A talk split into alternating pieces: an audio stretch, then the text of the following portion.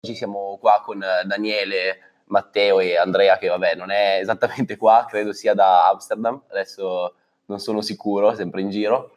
E siamo qua per, per parlarvi, per raccontarvi un attimo di questo nuovo corso che abbiamo creato, che è appunto pensato per eh, introdurvi al, al, al, mondo della programmazione, un corso di introduzione al mondo della programmazione, però ecco, ve ne vogliamo parlare partendo da perché è importante programmare al giorno d'oggi e poi vi diremo perché secondo noi il nostro corso è adatto se volete cominciare a imparare a programmare.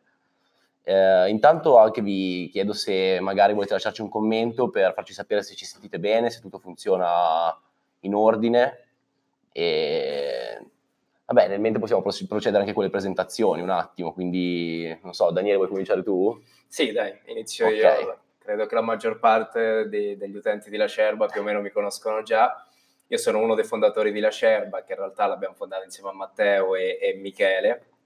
Sono un programmatore ormai da 4-5 anni, forse qualcosa di più, e in La Cerba mi occupo di tutta la, sono fondamentalmente CTO, quindi mi occupo di tutta la parte tecnologica, programmo principalmente back-end in Ruby, ultimamente grazie ad Andrea sono anche passato a fare la parte di front-end, specialmente JavaScript, visto che mi ha, mi ha obbligato praticamente. E, e, ho conosciuto Matteo a Berlino, poi vi racconteremo un po' anche questa, questa storia che è interessante.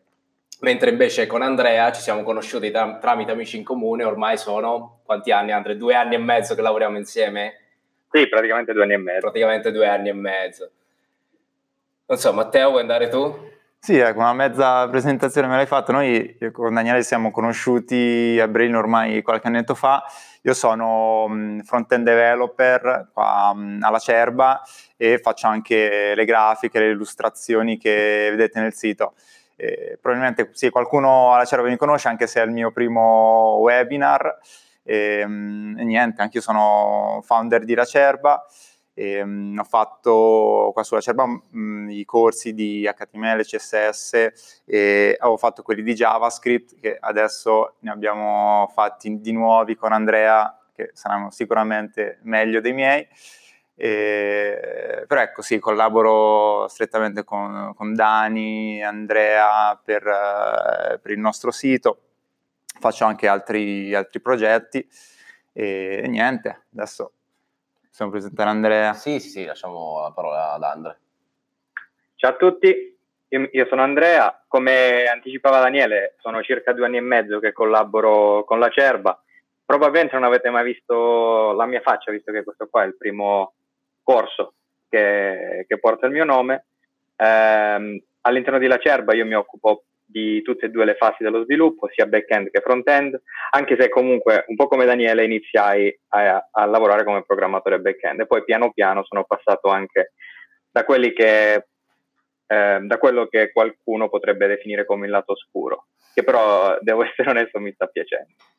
Certo. Beh, è vero Andre che non hanno mai visto la tua faccia, ma di componenti sulla nostra piattaforma realizzate da te probabilmente ne hanno viste tante, usate tantissime. Hai voglia, hai voglia. La piattaforma sì. di, di La Scerba nel, nel 90% l'abbiamo realizzata noi, noi tre praticamente. Poi c'è anche Luca che adesso non è in call, che ha fatto il restante 10% che ci ha, ci ha raggiunto negli ultimi mesi de, di sviluppo quindi se, se, c'è qualcosa che non funziona nella piattaforma fateci sapere perché ora sa- sapete chi attaccare che siamo tutti qua live. Perfetto. Io non so programmare, quindi salto la mia parte. No, allora, eh, come eh, puoi sempre imparare. Comunque. Posso sempre imparare, esatto, infatti magari comincerò proprio dal, dal corso che avete fatto, eh, che in verità ho già guardato in parte, però ci devo applicare meglio. E, no, allora ecco, per, come avete un po' detto, venite tutti quanti anche da dei background, diciamo, diversi, nel senso che più o meno diverse formazioni, diverse, diverse basi, perché avete iniziato a programmare? Che cosa vi ha portato un po' verso questa, questa strada? Sempre magari, non so, tu Dani vuoi cominciare a... Inizio, sì, inizio io. Allora, io non, non, non nasco come programmatore, ho, io ho studiato economia ho iniziato a lavorare in una banca di investimento sempre nell'aspetto appunto economico. ho capito a un certo punto che avevo una, una sorta di passione verso la, la programmazione. Allora, co- come l'ho scoperto? Semplicemente perché mi rendevo conto che quando avevo un computer davanti ero molto incuriosito da quello che succedeva, no? Nel cliccare un sito per me non era mai un click, ma volevo capire che cosa avveniva e poi ero molto spinto da un desiderio di, di, realizzare qualcosa, di realizzare dei prodotti. E la programmazione alla fine quello ti fa fare, ti permette di realizzare delle applicazioni web, dei siti. Quindi a un certo punto da zero ho detto ok, voglio imparare a programmare, mi sono licenziato, uh, sono andato a vivere a Berlino perché volevo un po' cambiare area e volevo focalizzarmi sulla programmazione in, uh, in una realtà abbastanza dinamica come era Berlino a quei tempi e ho imparato a programmare praticamente in autonomia, quindi mi sono messo da autodidatta, da autodidatta quindi mm, andando su YouTube, andando su alcuni corsi online che c'erano ai tempi, documentazioni, libri, insomma, molto da autodidatta.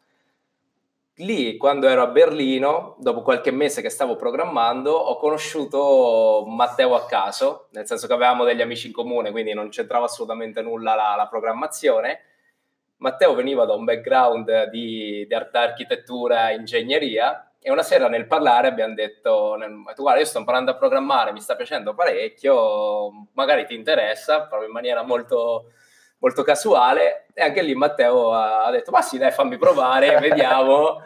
Così io, io, facevo la parte di, di back-end, quindi quella, più, quella che sta dietro, poi vi spiegheremo magari anche meglio queste, queste componenti back-end e front-end, Matteo, avendo più una visione da designer, si è buttato più sulla parte da front-end, no? E quindi ho raccontato un po' come siamo diventati programmatori sia io che, che Matteo.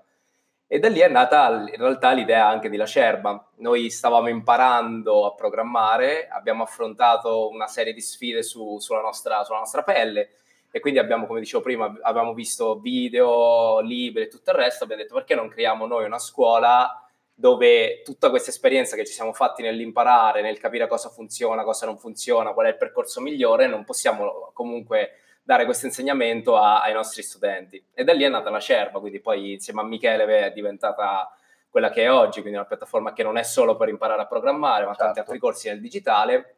Quindi il mio percorso da programmatore in realtà va in parallelo con la storia di La Cerva.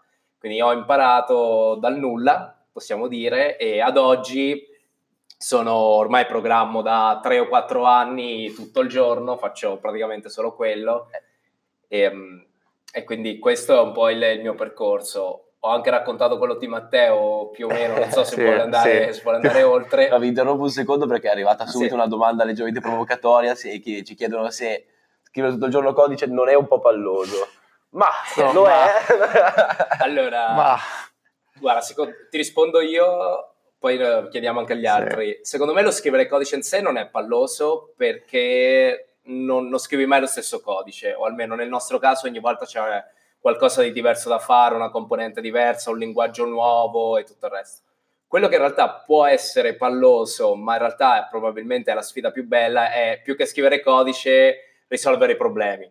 Molte volte programmare significa avere degli errori, perdere un po' di tempo a capire come risolvere questo errore può sembrare palloso, in realtà a me l'aspetto che piace di più perché poi quando lo risolvi è una soddisfazione incredibile perché dici cavolo ci sono riuscito, quindi probabilmente quello è l'aspetto che potrebbe sembrare palloso. Sullo scrivere codice in realtà no, è sempre, sempre codice diverso, ogni giorno si fanno delle, delle, delle, componenti diverse, aggiuntive, con dei linguaggi nuovi, con dei framework nuovi, quindi quello in realtà è abbastanza divertente, almeno dal mio punto di vista. Certo.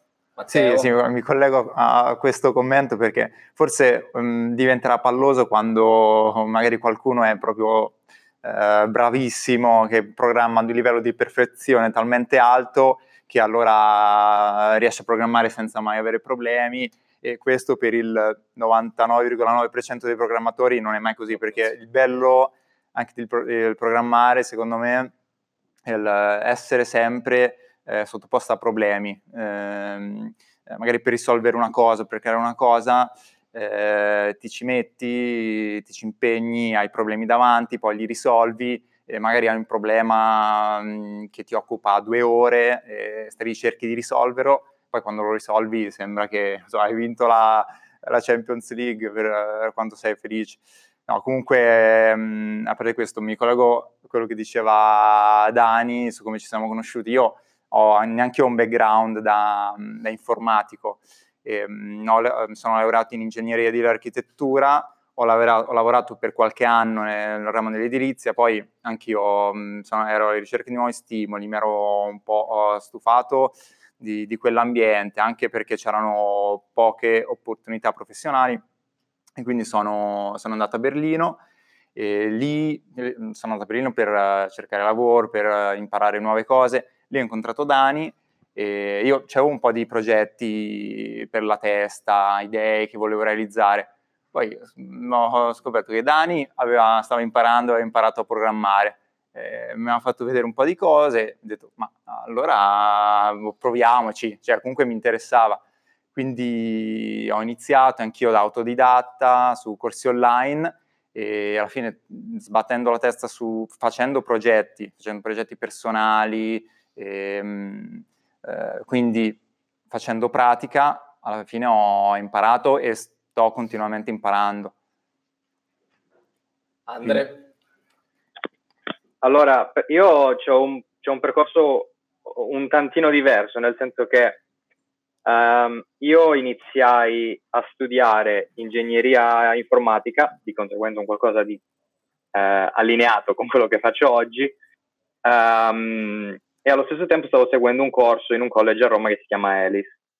Um, la cosa interessante è che comunque nonostante eh, avessi iniziato a studiare ingegneria informatica, eh, le cose che studiai al tempo in università erano totalmente diverse da quelle che, sta, da quelle che, che sto applicando oggi. Di conseguenza mi è stata molto utile per quanto riguarda um, l'inquadramento ecco, eh, di che cos'è la programmazione, di come funziona, quella però in, in, dal punto di vista pratico le tecnologie che utilizzo oggi sono totalmente diverse da quelle che, inizia, da quelle che utilizzai in università.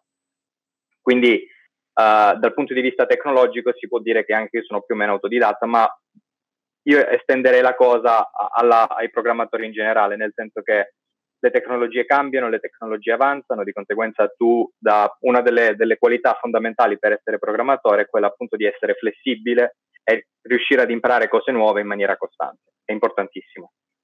Ehm, dopo l'università e neanche dopo l'università perché io non mi sono mai laureato, perché a due anni, del, sì, dopo due anni dall'università ho avuto un'ottima opportunità di trasferirmi a, a lavorare in Irlanda eh, quindi mi trasferì in Irlanda a, a, Cork, da lì ho iniziato a lavorare con una serie di aziende diverse, partendo da lavori che non c'entravano nulla con la programmazione poi mi ci sono piano piano avvicinato in aziende come Google e come Criteo.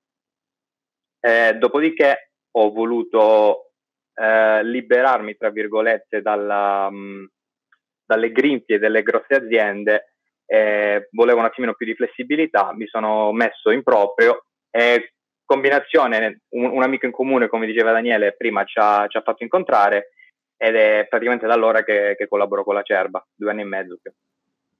Sì, mi ricordo che quando abbiamo iniziato a collaborare, la settimana dopo sei partito per tipo sei mesi in giro in Asia e ogni mese in un posto diverso, no Andre? Quindi hai sì, fatto è... la vita da digital nomad eh, programmando per la Cerba. Sì, assolutamente, assolutamente. Sono stati nove mesi di, di, viaggi continui tra tutti in Asia, però sì, muovendomi ogni mese, ogni mese e mezzo di paese in paese. Va bene ragazzi, scusate, vi interrompo perché eh, la nostra storia personale è bella, ma vedo che i nostri ascoltatori sì, sono, sì, sono, presi bene invece con eh, argomenti già più tecnici. Infatti Rosanna mi chiede subito se perché imparare a programmare in HTML se adesso ci sono i CMS a facilitare il lavoro so chi, chi, si prende in carico questa risposta. Ma allora, la parte di HTML direi Matteo, che è la... Sì, sì. no, allora, domanda, domanda, giusta perché di CMS, ormai ce ne sono tanti, il più, eh, il più famoso è WordPress, che ti permette appunto di ehm, programmare siti senza eh, saper programmare, cioè di creare siti senza saper programmare. E secondo me non è una cosa che mh, esclude la, mh, la, programmazione, nel senso eh, se qualcuno vuole creare una, un sito in, in, poco tempo, molto semplice, eh, può benissimo mh, usare il WordPress, eh, ci mette poco e magari può anche usare template e il risultato è buono in tempi in tempi poco tempo. Dipende uno da cosa vuole fare, ad esempio se mh, eh, uno vuole crearsi un lavoro e quindi imparare a programmare per lavorare in azienda, bene, la maggior parte delle aziende che assumono programmatori eh, non usano solamente CMS, ma fanno progetti custom, quindi utilizzano HTML, CSS, JavaScript e tutti i linguaggi back-end. Quindi già se uno vuole mh, trovare lavoro eh, nell'ambito dello sviluppo web deve imparare a programmare in vari linguaggi, HTML, CSS, JavaScript, Ruby o, o altri, dipende uh, in, vuole, in, cosa si vuole specializzare. E, ehm, e, anche poi se uno vuole creare progetti personali, eh, se, mh, mm, perché WordPress, mh, mm, po- con WordPress si possono creare siti semplici, siti anche mh, complessi, però il, il, livello di personalizzazione eh, che si può avere programmando eh, mh, appunto mh, con, uh, con, i linguaggi è, è, diverso, cioè le logiche di business che magari la sta- tua startup può avere mh, magari non le trovi in WordPress ma le devi sviluppare tu. Sì, qua c'è anche da dire che soprattutto per quanto riguarda HTML è uno di quei linguaggi, si chiama linguaggio di markup, che è fondamentale per la programmazione web perché tutti i siti ce l'hanno, no? Però non, è, non, è, non può andare in autonomia, non avere solamente HTML ti permette di fare una pagina più o meno statica, ma non puoi fare molto altro. E quindi è importante anche sapere il resto, ad esempio appunto JavaScript e, e CSS il punto di WordPress o di altri CMS ti, ti, semplificano un po' questo lavoro, ma non ti danno poi la, la, possibilità di customizzare, come diceva Matteo. Quindi in realtà conoscere solo HTML ti, può, ti permette di fare qualcosa, però ovviamente non tutto. Sì, come all'interno del corso noi abbiamo anche un modulo di Bootstrap che tra l'altro hai fatto sì, tu, giusto? Sì, sì, poi parleremo anche Esatto, anche poi ne parleremo un attimo più nel dettaglio, comunque ecco, mi ricordo io quando lo vedevo che quello che dicevi tu per esempio era che sì, tu puoi utilizzare Bootstrap e tutto il resto, però se non conosci HTML comunque non hai poi dopo un controllo reale sul, sì, diciamo, sul processo di lavoro. Comunque in generale Quindi, se tu vuoi avvicinare al mondo della, dello sviluppo web, HTML e CSS servono diciamo proprio base. Mh, come base. Ho capito. E abbiamo anche un'altra domanda poi che eh, ci chiedono per un autodidatta quanto ci vuole per imparare a programmare in JavaScript? Questo forse ad Andrea come domanda. Qua va bene Andrea e Matteo perché ci ha passato, quindi sono loro le persone giuste. Allora, JavaScript, JavaScript in sé da imparare non è un linguaggio complicatissimo, è un linguaggio relativamente semplice che uh, una, volta, una, volta diven- una, volta, in cui diventate relativamente eh, a vostro agio scrivendolo, vi andrete, andrete a notare che effettivamente suona come l'inglese ehm, la sintassi è molto semplice. La cosa complessa eh, che riguarda JavaScript è che è un linguaggio che può fare un sacco di cose. Difatti, quando JavaScript nacque, non mi ricordo neanche quando, 15 anni fa, non, non mi ricordo, eh, era un linguaggio che serviva giusto a, ad aggiungere un po' di dinamicità alle pagine HTML che erano statiche e basta. Invece al giorno d'oggi JavaScript è utilizzato per tantissime cose. Difatti la complessità delle applicazioni è, è piano piano si è, si è trasferita dal, dal back-end, adesso si è trasferita su JavaScript, sul front-end. Eh, secondo me si può arrivare ad arrivare a, um, ad una conoscenza buona di JavaScript, quando parlo di JavaScript parlo di JavaScript puro, quindi senza nessun tipo di libreria eh, e, e, framework esterni in eh, possibilmente in circa un mese, un mese e mezzo si, si riescono a iniziare a fare alcune cose, alcune cose fighe, alcune cose interessanti. Ovviamente qua si sta parlando di un utilizzo non troppo avanzato. In un mese e mezzo si, fa- si possono fare tante cose, però comunque è solamente il primo step prima appunto di andare a, ad approfondire su tutto il concetto e prima di introdurre librerie esterne come jQuery qualche anno fa, oppure framework moderni come al giorno d'oggi, come React o eh, Vue piuttosto che Angular. Sì, sì, concordo. JavaScript è un mondo immenso E, um, sì, per impararlo, eh, per, impararlo, mm, per ecco, fare, mm, rendere dinamici eh, i vostri siti, fare animazioni, diciamo un utilizzo base, ecco, secondo me due mesi ehm, ci, ci si può mettere. Poi per fare cose molto più avanzate, eh, JavaScript è un linguaggio abbastanza complesso e ci vuole tempo e pratica, però è molto interessante. Cioè, sì, c'è anche da dire che con JavaScript base fai tanto, nel senso che su un sito web statico inizi a metterci delle piccole cose in JavaScript ti fa la differenza.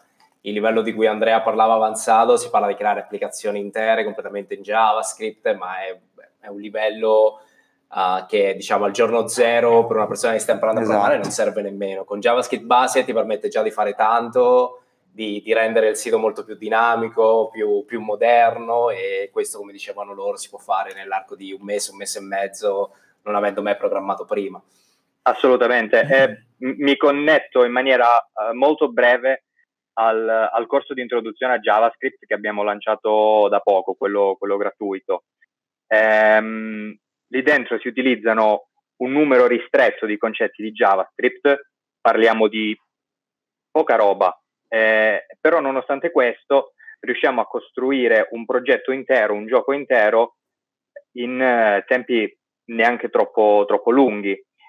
E questo qua pro- fa proprio vedere la potenza di JavaScript, che nonostante tu vai ad utilizzare un set di funzioni, un set di uh, funzionalità eh, ristretto, comunque riesce a fare dei progetti relativamente grossi. Allora, scusate, mi ero, perso, mi ero perso una domanda di Vincenzo che è appunto... Allora, HTML, CSS, JavaScript e React eh, è un giusto percorso da seguire per, uh, per crescere? Ecco la domanda di Allora, qua Vincenzo. ti inizio a rispondere io poi chiedo agli altri. Allora, prima di tutto c'è sempre da capire qual è l'obiettivo finale, secondo me, che è un po' quello che ci siamo chiesti sempre noi quando abbiamo iniziato. Uh, nel mio caso l'obiettivo finale era costruire dei prodotti da zero, quindi io dovevo fare del back-end, avere il controllo totale su quello che stavo facendo. Nel caso di Matteo era più fare una parte di, di design, di applicare quelle competenze che aveva e quindi più un percorso da front-end. Il percorso che hai suggerito tu, Vincenzo, è un percorso tipicamente da front-end, anche se React è un linguaggio comunque in JavaScript non è super semplice per un front-end al giorno zero, richiede delle competenze più o meno che sono tipiche di, a volte del back-end. Sicuramente è un ottimo percorso se si vuole arrivare ad essere un ottimo front-end. Quindi si parte HTML, CSS, si fa JavaScript e poi si spinge un po' su, su React o, o, Vue, che sono dei linguaggi alternativi. Noi, sia io che Andrea, abbiamo iniziato con, con, React e siamo passati a Vue perché ci è piaciuto nettamente di più, quindi suggeriamo a tutti Vue perché a livello personale ci siamo passati, però sono dei linguaggi simili.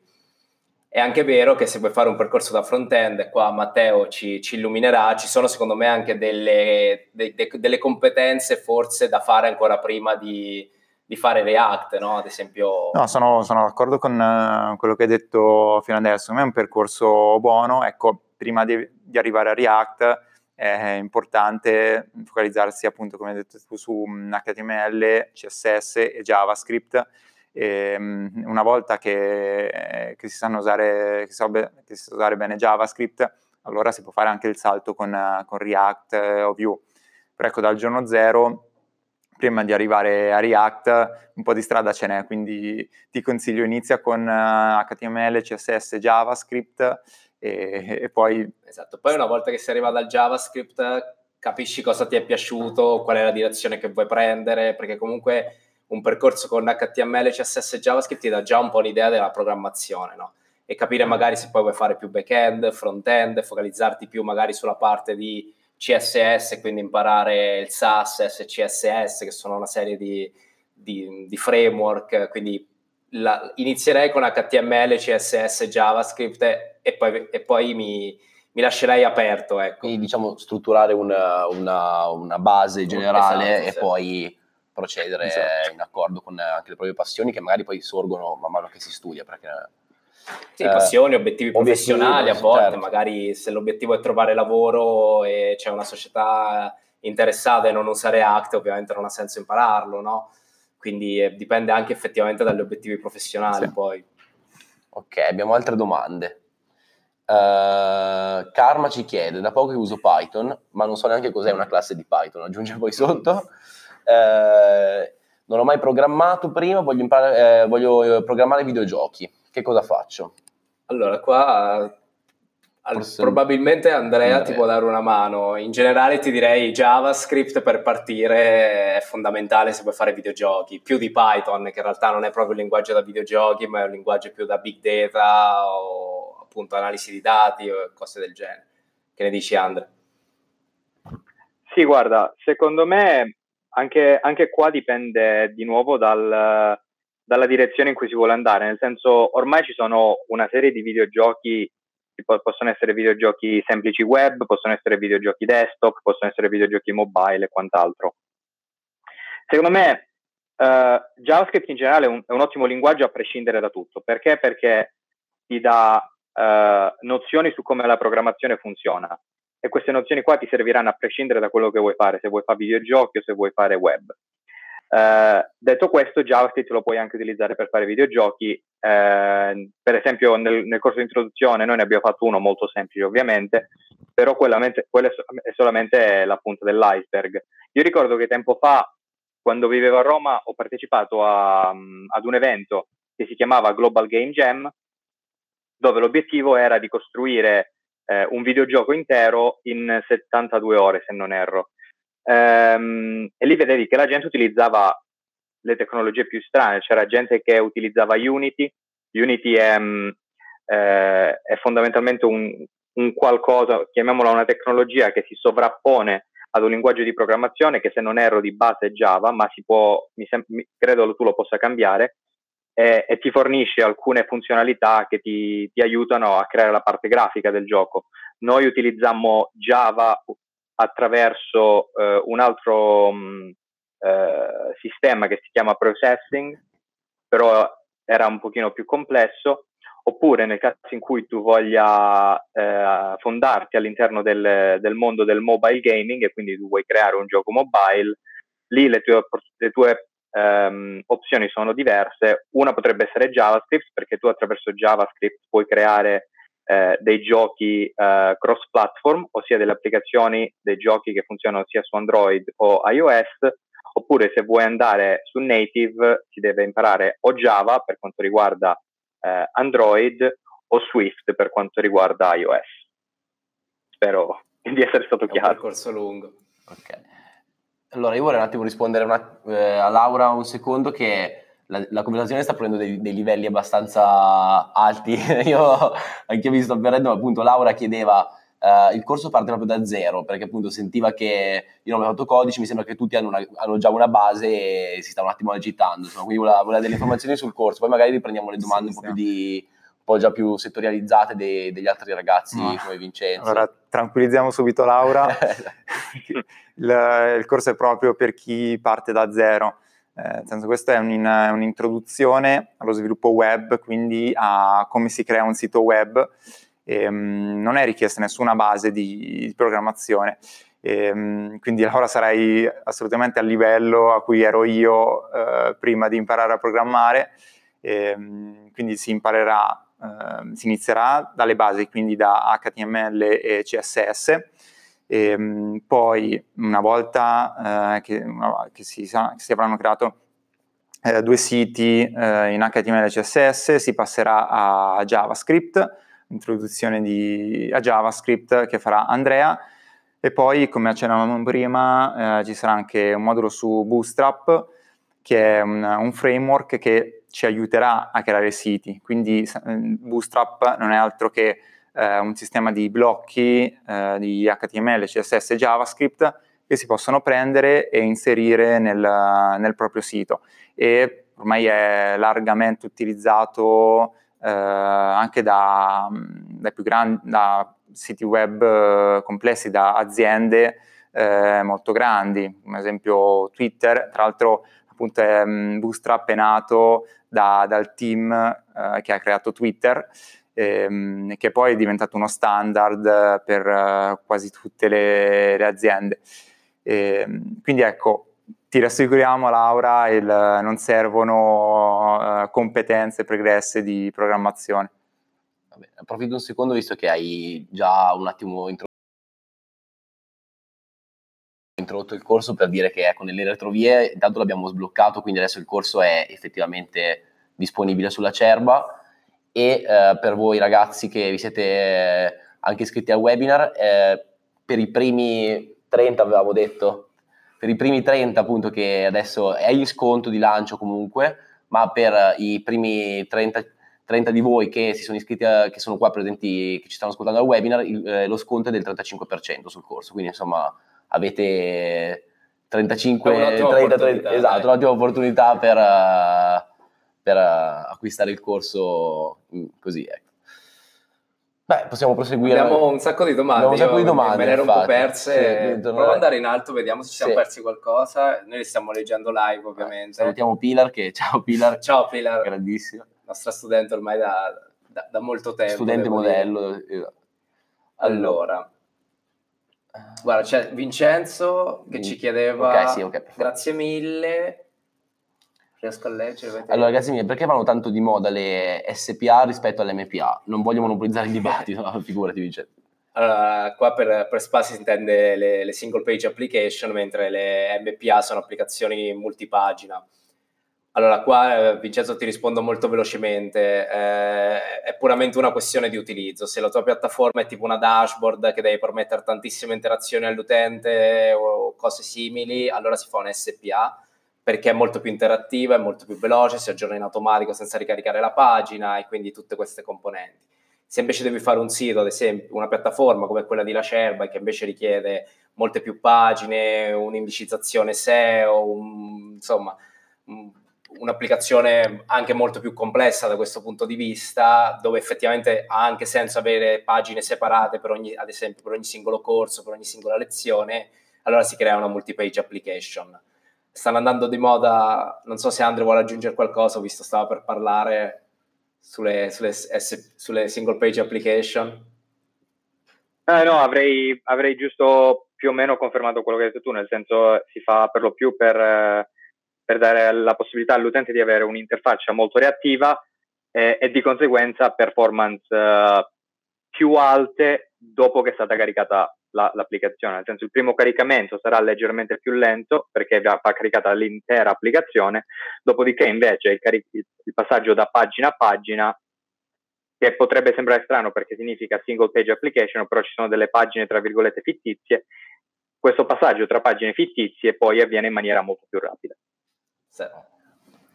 Sempre con le domande che ci siamo lasciati indietro, sì. eh, domanda da un milione, come si fa a capire se si è portati per la programmazione? Ma questa in realtà non è una domanda da un milione, ma è molto semplice. Rispondo io perché c'è un esempio carino. Quando io ho imparato a programmare, eh, più o meno anche Michele ci ha provato, no? Nel senso che, che abbiamo era, fatto era e abbiamo visto che in effetti funziona. Allora, Michele al primo errore ha chiuso il computer e ha detto ok, no, non ne voglio più sapere nulla. Io al primo errore, fino a che non l'ho risolto, non sono andato a dormire.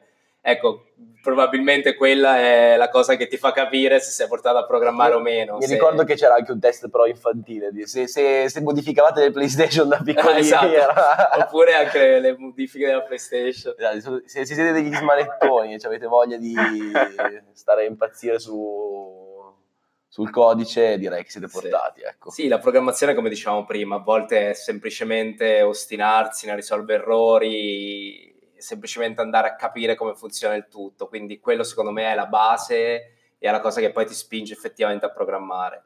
Quindi se hai un approccio che sono a, al primo errore sono curioso, voglio capire come funziona, ci sbatto la testa finché non lo risolvo, continuo ad andare avanti, quello probabilmente è l'approccio giusto.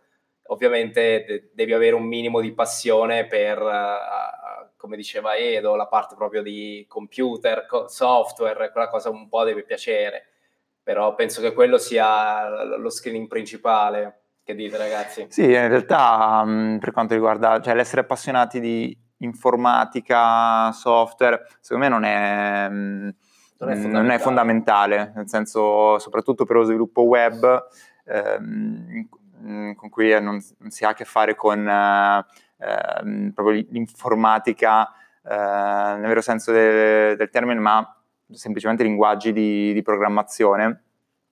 Eh, cioè io personalmente non ero appassionato di, di informatica quando ho iniziato, eh, poi iniziando mi sono appassionato al, al mondo web, ma adesso non, non, posso dire di essere esperto di informatica in generale.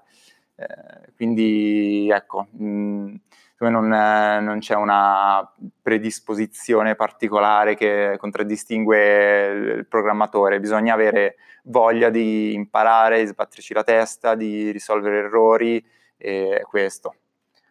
Perfetto. Allora, Laura ci chiede sempre del corso nel dettaglio, vuole sapere ehm, se viene spiegato come creare a livello grafico un sito accattivante oppure semplicemente una landing page e eh, per esempio anche ad esempio programmare un, un curriculum eh, vite interattivo. Avete mai provato? Mm-hmm. E... Ok, allora a livello proprio grafico nel corso, nella, nell'introduzione alla programmazione non c'è perché diciamo, il, um, la parte di user experience, ehm, user interface, ehm, diciamo che no, non viene trattato in questo corso perché comunque è un discorso molto complesso anche quello e lo trattiamo in altri corsi su, sulla Cerba. E, um, c'è anche una, una masterclass che um, ti insegna ad usare Photoshop, ad usare Sketch, a, um, a creare ecco, layout accattivanti per, uh, per i tuoi siti. In questo corso impari a svilupparli i siti.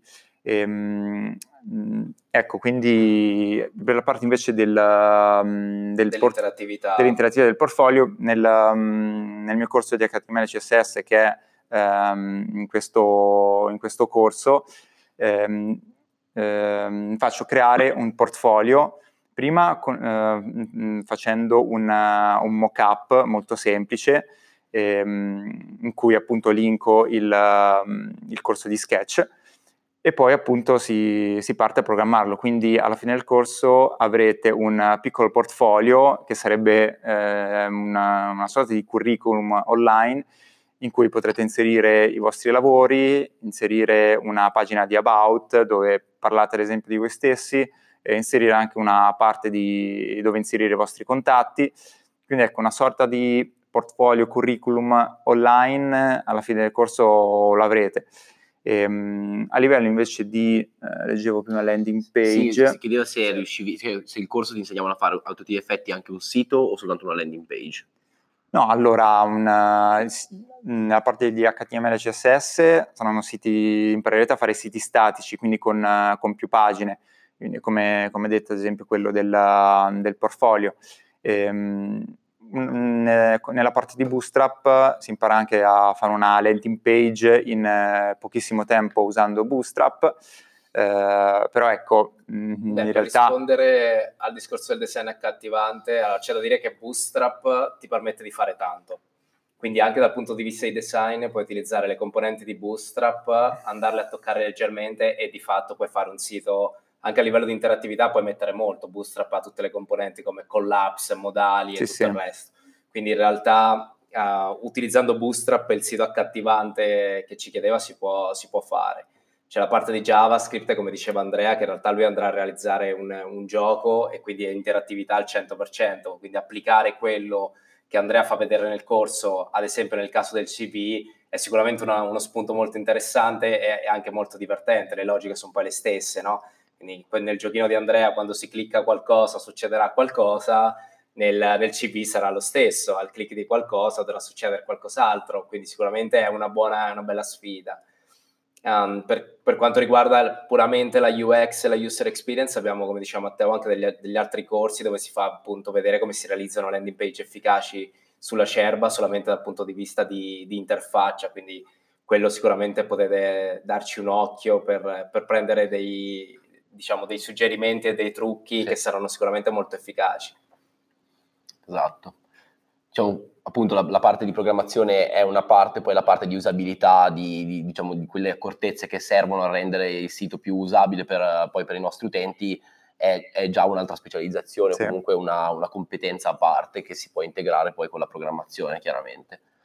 Uh, Andrea ci chiedeva, Uh, qual è la differenza, la, la differenza, sostanziale fra il corso di front-end che noi già abbiamo e questo qua che secondo me Andrea non hai capito, questo qua non è un corso di front-end quello che noi abbiamo, questo è un corso di introduzione alla programmazione, quindi lui ci dice il nostro corso di front-end che già abbiamo uh, è più formativo del corso che stiamo lanciando, eh, qual è un po' la differenza? Non so se... Allora, vi, vi, racconto come mai abbiamo deciso di fare questo corso che spiega questa domanda. Noi avevamo prima appunto già un percorso di front-end, uno di back-end e uno che avevamo chiamato full stack, che comprendeva diciamo i due percorsi di front-end e back-end.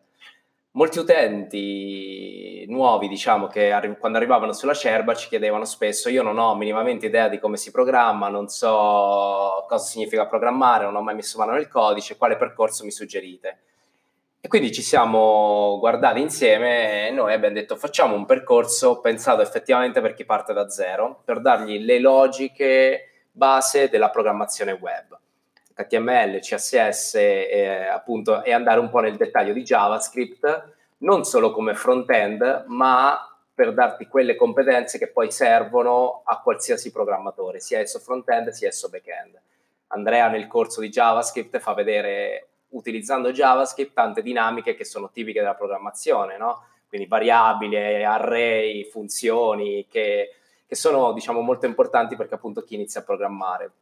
Quindi eh. questo percorso nasce proprio per dare da zero una, un'idea generale di, di, cosa significa programmare, iniziare a farlo con delle tecnologie che sono sicuramente nuove e molto diffuse, come appunto Bootstrap. E, ehm, e quindi questo è un percorso di, che va in questa direzione. L'altro è più front-end puro, quindi si andavano a vedere nello specifico tantissime cose di semplicemente di front-end. Questa è un po' la, la, la, logica che c'è dietro a questo corso e qual è la differenza principale con l'altro. Ok, abbiamo 2000 domande ragazzi, cerchiamo, andiamo, facciamo, proviamo fare, siamo più veloci. Vado un attimo indietro e andiamo a scheggia su cercare di rispondere a tutti. Allora, eh, Vincenzo ci chiedeva, uso come editor Notepad++, più, mi trovo bene, ma, eh, ma pensa ci sia di meglio, ci sia pensato okay, ci sia di meglio. Qua rispondo velocemente, tutti e tre noi utilizziamo Visual Studio e quindi consigliamo quello che in questo momento probabilmente è il migliore. Però anche Sublime Text anche è molto semplice, ma... per iniziare va benissimo.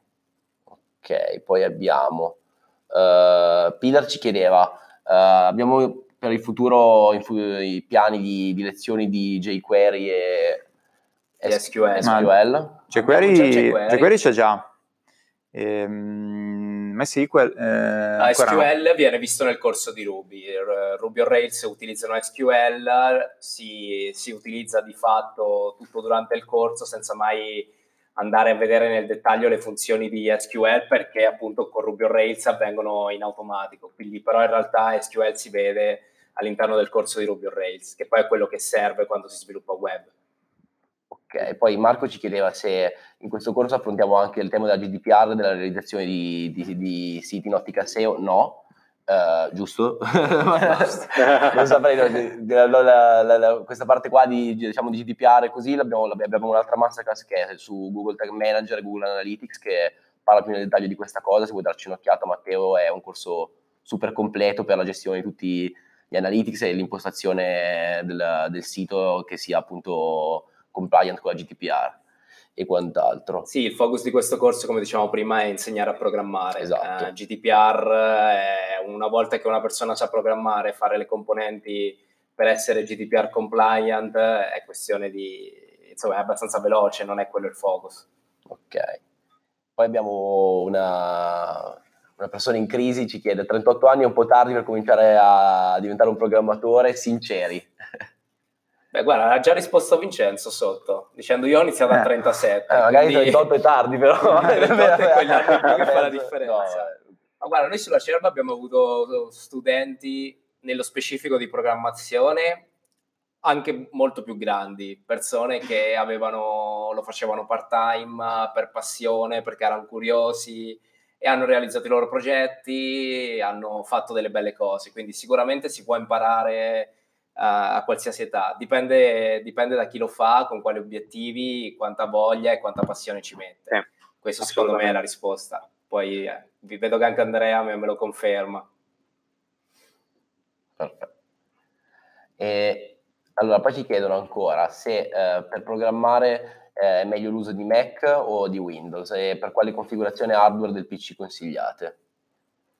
Allora, Mac o Windows? A noi utilizziamo Mac, quindi siamo pro- probabilmente un po' di parte. In realtà um, Mac come Linux dal punto di vista puramente di, di terminale, diciamo, quindi quando si va a fare proprio back-end, così, condividono lo stesso. Quindi è, no, diciamo è, è, più semplice a volte a andare a risolvere determinati problemi perché si trova molto di più online e cose simili dal punto di vista di front-end o quello che facciamo vedere noi all'interno del corso, mi sento di dire che non, non c'è differenza tra, tra sì. un Mac o Windows, no, sinceramente. Matteo ha iniziato su Windows eh, ai tempi, quindi non cambia molto avere un Mac o Windows.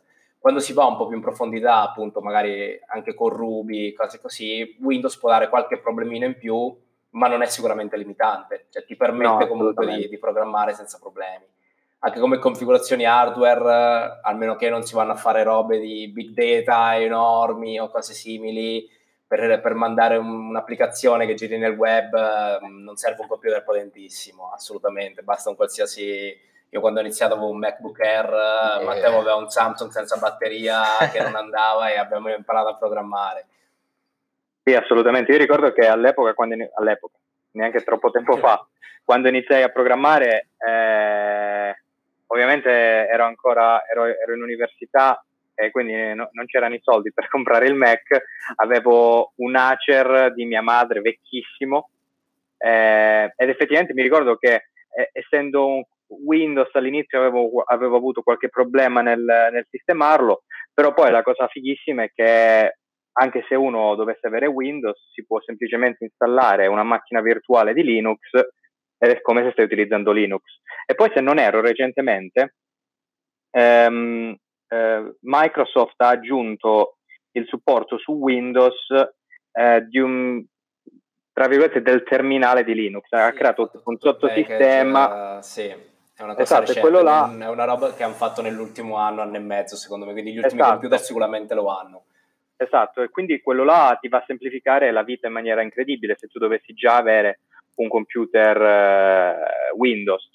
Sì. Detto questo, io sono arrivato adesso dal da, computer da cui sto facendo la chiamata e da, dal quale programmo è addirittura un, un, Chrome OS, un qualcosa che magari la gente di solito non si trova a raccomandare, però uno può anche iniziare a programmare utilizzando anche dei Chrome OS che si trovano in giro anche a, a pochissimo, si, trovi, si riesce a comprare dei Chrome OS ormai anche a 200 euro si può utilizzare qualunque cosa hai fin tanto che il tuo obiettivo è appunto imparare a programmare.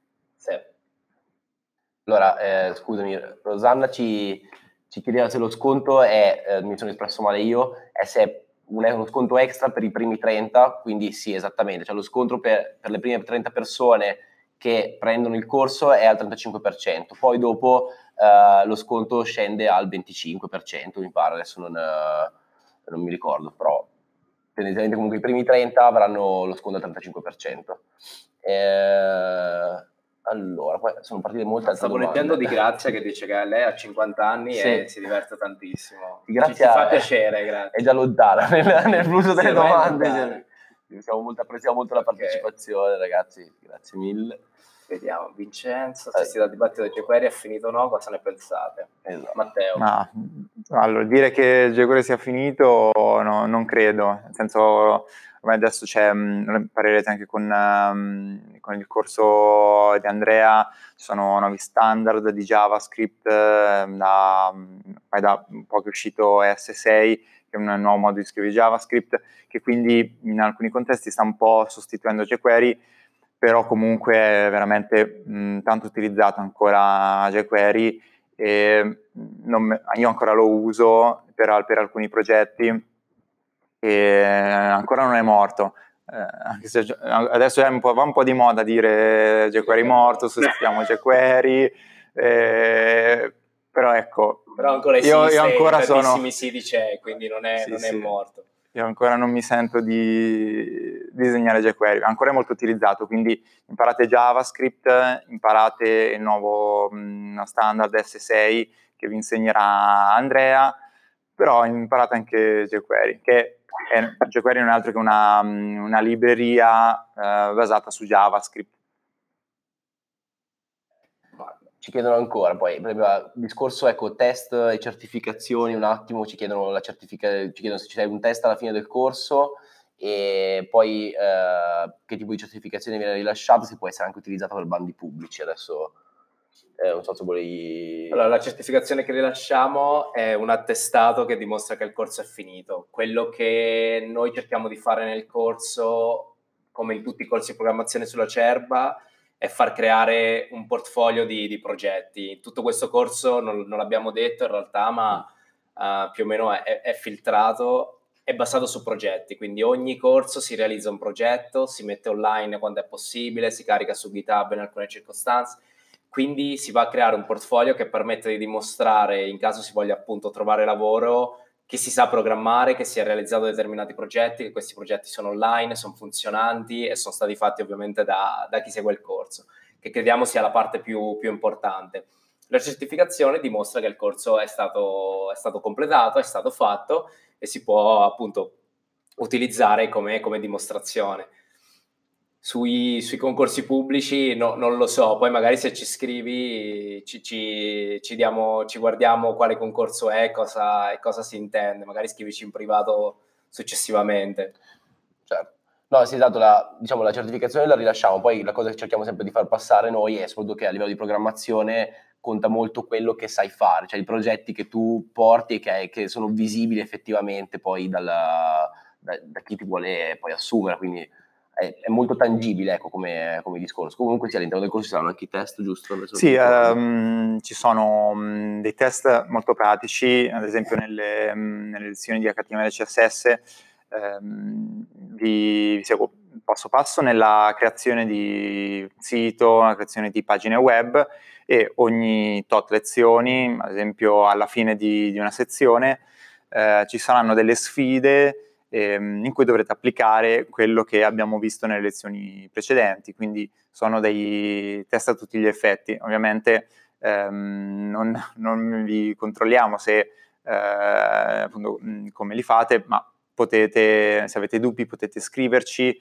eh, però quello che vi consiglio è di provare a farli eh, voi stessi. Poi ovviamente se, se, avete dubbi, se non eh, riuscite a fare una cosa, potete scriverci e, e noi vi aiuteremo.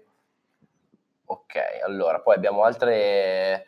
Eh, quante ore sono il corso front-end e nei dettagli di cosa tratta? Allora, il corso front-end per l'appunto stiamo parlando sempre dell'altra master. Della masterclass di front-end, immagino, sì. Sono... Quante ore sono, Matte? Nella master di front-end mi sembra 12. 12 o 13 ore sì, 12 di, 13 di corso ore che più o meno a farlo circa un mese, un mese e mezzo. Sì, dopo dipende mh, da quanto tempo ci si può dedicare, se magari uno eh, lavora e mh, magari ci si dedica la sera, oppure qualcuno vuole fare una full immersion, però ecco tra gli uno e i tre mesi eh, per eh, appunto finire il corso. Poi ovviamente quello che, mh, una cosa a cui tengo, a cui tengo dire ehm, è che la imparare a programmare non, non, finisce quando si finisce il corso.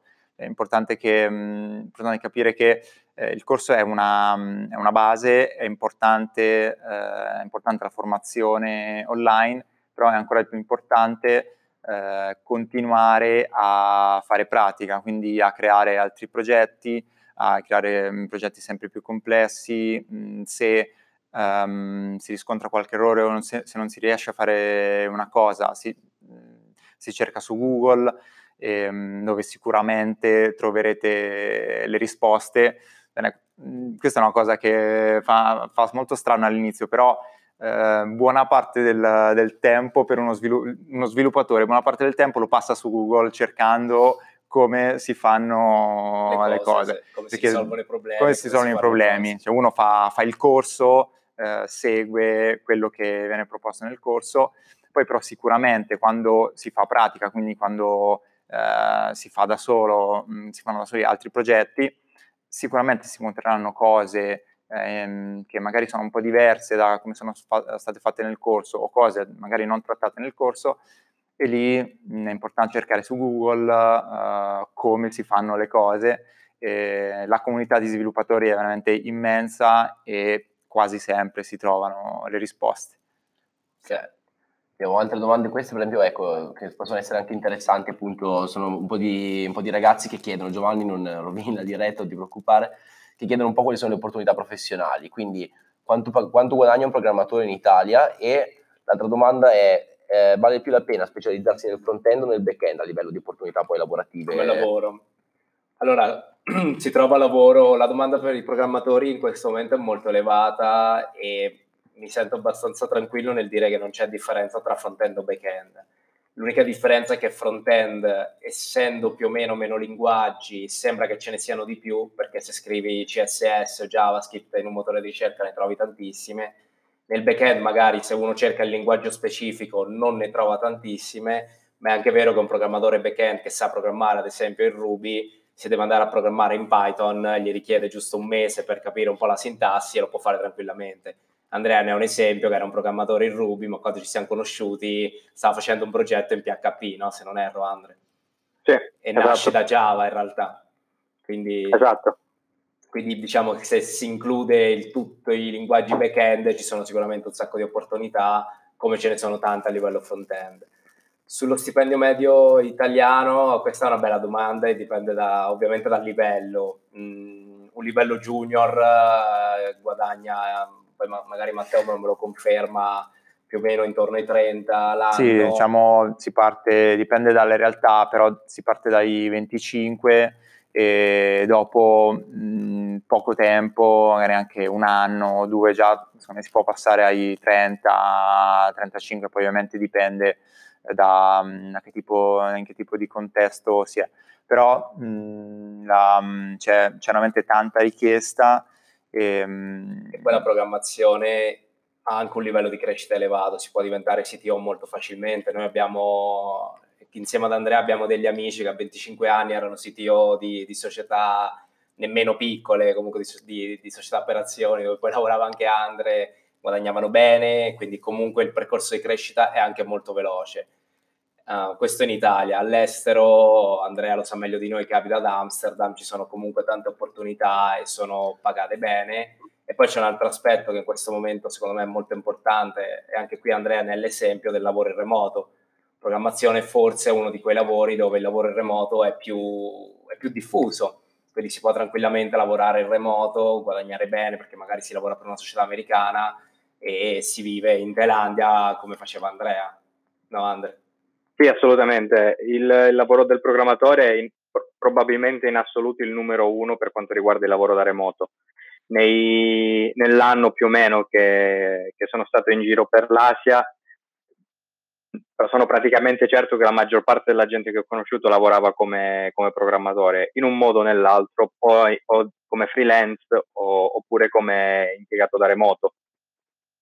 Ehm, secondo me eh, proprio per questo la, la, la, professione diventa ancora più interessante. Perché? Perché eh, se uno ha una conoscenza dell'inglese, eh, una conoscenza comunque buona dell'inglese, eh, appunto può pensare di iniziare a mandare curriculum ad aziende americane, aziende inglesi o qualunque altro paese e aspirare potenzialmente anche a stipendi leggermente più alti. Eh, detto questo, come diceva Matteo, eh, la, la, base dello stipendio anche in Italia non è proprio delle più basse, eh, soprattutto considerando che quello è quello che ti viene dato come junior, dopodiché una volta che inizi a crescere diventa sempre più facile riuscire a trovare eh, lavori che, richie- che, che, ti diano di più, che, che, andranno anche a richiedere un po' più da, da, da, dal lato tuo e soprattutto una volta che inizi ad imparare le cose in maniera più approfondita ti, ti risulterà molto più semplice trovare lavoro anche da remoto. Abbiamo ancora tempo, Edo? Sì, sì, abbiamo. Allora, io eh, magari facevo così, pensavo di magari fare una piccola chiusura adesso dove diamo un attimo un paio di informazioni generali, poi magari rispondiamo alle ultime domande sì, in volata, insomma, ormai... Se non riusciamo poi vi, vi, scrivo personalmente alle domande che non siamo riusciti a rispondere, Perfetto. Però, proviamo. Perfetto, no, allora l'unica cosa che volevo dire era appunto il corso è in sconto sulla Cerba, lo trovate lì, per le prime 30 persone che acquisteranno il corso è al 35% di sconto, poi eh, lo sconto decrescerà. Altra cosa che volevo dire è che noi facciamo spesso questi, non solamente appunto presentazioni di corsi, ma comunque in generale teniamo spesso molti webinar sul nostro canale YouTube, eh, dove trovate anche altri molti video, sempre insomma, interessanti di contenuti che variano appunto dal marketing alla, alla programmazione, al, al, al, web design e quant'altro. Quindi se insomma, gli argomenti vi interessano e così potete spuntare, iscrivervi al nostro canale, spuntare la, la, la campanella per essere avvertiti quando quando appunto usciremo con nuovi video, nuove live e quant'altro. Eh, Stavo un po' andando a vedere vai, esatto, Secondo me sì, ce n'è sì. una interessante per Matteo probabilmente, dove non ho ben chiara la figura del web designer. È un front-end con l'aggiunta di altre competenze? Se sì, quale? e quali prospettive di lavoro. Matteo probabilmente è, sì. lui è la figura del web designer, quindi... Sì, allora diciamo che tra um, web designer, cioè il web designer e il front-end developer sono figure che si, um, eh, che si fondono un po' per certe competenze. Eh, diciamo un web designer è una figura che mh, parte da competenze di user experience, eh, user interface, quindi eh, sa creare grafiche, sa utilizzare Sketch o Photoshop e mh, se non è proprio un grafico puro dovrebbe sapere anche ehm, HTML e CSS. E, quindi ecco, ci sono magari web designer che eh, sanno solo eh, fare le grafiche, web designer che sanno fare le grafiche e mh, anche creare siti a livello front-end. E, mh, invece c'è il front-end developer che mh, sa HTML, CSS, JavaScript e mh, magari se, se, ha voglia um, ha anche competenze di, uh, di, web design, quindi di, a livello grafico. E, mh, eh, c'era sì, no, domanda... Domanda... Ah, se, c'era anche se è più semplice fare lavoro come web designer, non mi ricordo. Mm. Oh, ecco, come prospettive di lavoro, di lavoro. in Italia che è... Prospettive di lavoro sono, è più richiesto il front-end a livello di... Mh, mm, eh, è più uno è specializzato nell'ambito della programmazione, più c'è, c'è richiesta di lavoro rispetto all'essere più specializzato a livello di eh, user interface. Qua possiamo chiedere a Andrea perché lui ha una storia personale su, su web design, la, la sua fidanzata è una web designer e lavora ad Amsterdam, quindi può risponderci probabilmente a questa domanda. Com'è il mercato del web designer in Europa soprattutto?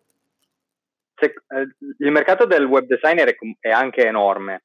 Eh, direi che secondo me non è altrettanto grosso come quello del, del programmatore front-end, dico programmatore front-end più che altro perché è quello che più ci si avvicina, um, però è comunque altrettanto grosso. Un qualcosa che eh, co- con Nina a- abbiamo notato è che mh, mm, spesso però c'è, mh, mm, c'è mala informazione, nel senso che ci sono le aziende che richiedono un, un web designer, però po- poi vogliono che questa persona sappia fare tutto. Il che significa che è comunque importante da web designer a quantomeno conoscere le, le conos- avere le conoscenze base che ti consentono di an- anche di, di, estenderti come programmatore eh, front-end. Eh, come diceva Daniele, eh, la mia ragazza lavora come, come UX designer qua, qua, ad Amsterdam e lei in questo momento sta avendo, tra virgolette, problemi a cambiare lavoro proprio per questo, perché lei è molto specializzata in un ambito e le mancano delle conoscenze negli altri.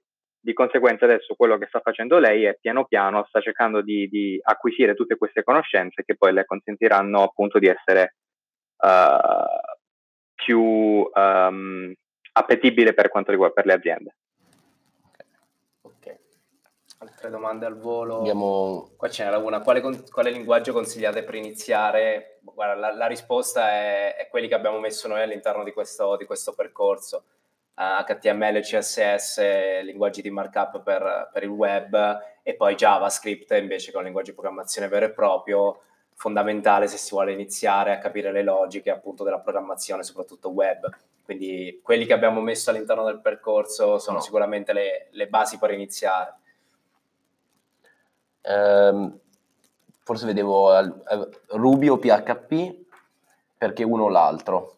Ah, qua ti, ti, ti, rispondo io perché quando ho iniziato ho imparato da PHP e poi sono passato a Ruby. Uh, sono, sono, molto simili. Mm, una volta che si impara uno si può fare l'altro tranquillamente. Ruby probabilmente per il web eh, puro ha molte più integrazioni, librerie e tutto il resto, PHP più per la parte invece di big data, data science, analisi dati. Quindi sono due linguaggi molto simili che però si stanno specializzando su cose diverse, quindi la community intorno li sta utilizzando per delle funzionalità diverse, quindi dipende da cosa si vuole imparare. Perfetto, poi ma più o meno mi sembra che dovremmo aver risposto a tutto. Ce n'è una in fondo? Secondo Vai. me sì, adesso l'avevo ah, visto. Okay. Adesso stavo controllando un po' indietro. So, se ci siamo persi qualcosa, esatto. al massimo scriveteci in privato, ragazzi, e poi vi, vi risponderemo. Ma... No, l'ultima domanda che vedevamo qua era: il lavoro, eh, il lavoro è necessariamente a tempo pieno? Secondo voi è compatibile anche con altro? dipende molto se sei un freelance, penso quello è proprio la, il concetto, se magari uno lavora in un'azienda poi avrà Qua, stare un po' i tempi. Se che... si intende il lavoro nello specifico, quindi lavorare poi effettivamente come programmatore su alcuni progetti anche uh, part-time è possibile. Noi in alcuni progetti che abbiamo fatto anche internamente abbiamo avuto delle persone che ci hanno lavorato part-time, quindi si può fare se invece la domanda è più specifica all'imparare, quindi se, se si deve imparare a tempo pieno o part-time, anche qui ovviamente sì, l'obiettivo è diverso, imparare part-time ci vorrà di più, come io all'inizio facevo in realtà part-time, quindi non ho iniziato al 100%, ma mi sono avvicinato facendolo part-time mentre lavoravo mm-hmm. e poi mi ci sono messo al 100%. Si può raggiungere comunque l'obiettivo, ovviamente in tempistiche diverse. Chiaro. Va bene, direi che, direi che più o meno le abbiamo risposto. Secondo me abbiamo risposto più o meno a tutto, poi sicuramente ci siamo persi qualcosa. No? Per altre domande, ora abbiamo anche messo la chat nel, nel, nostro sito, in basso a destra c'è un pulsantino rosso e con quello potete chattare velocemente con me, Edo. Sì, siamo sempre online. Altri, quindi vi, vi qualsiasi altra domanda scriveteci direttamente.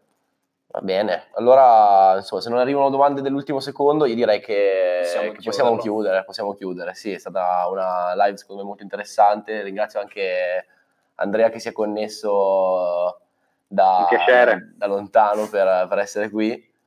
E niente, a posto. Direi che possiamo chiuderlo. Ok. Niente, buon lavoro. Ci sta arrivando. Ok, ok. Perfetto, grazie. Grazie a voi. Ciao. Ciao, ciao, ciao. Ciao.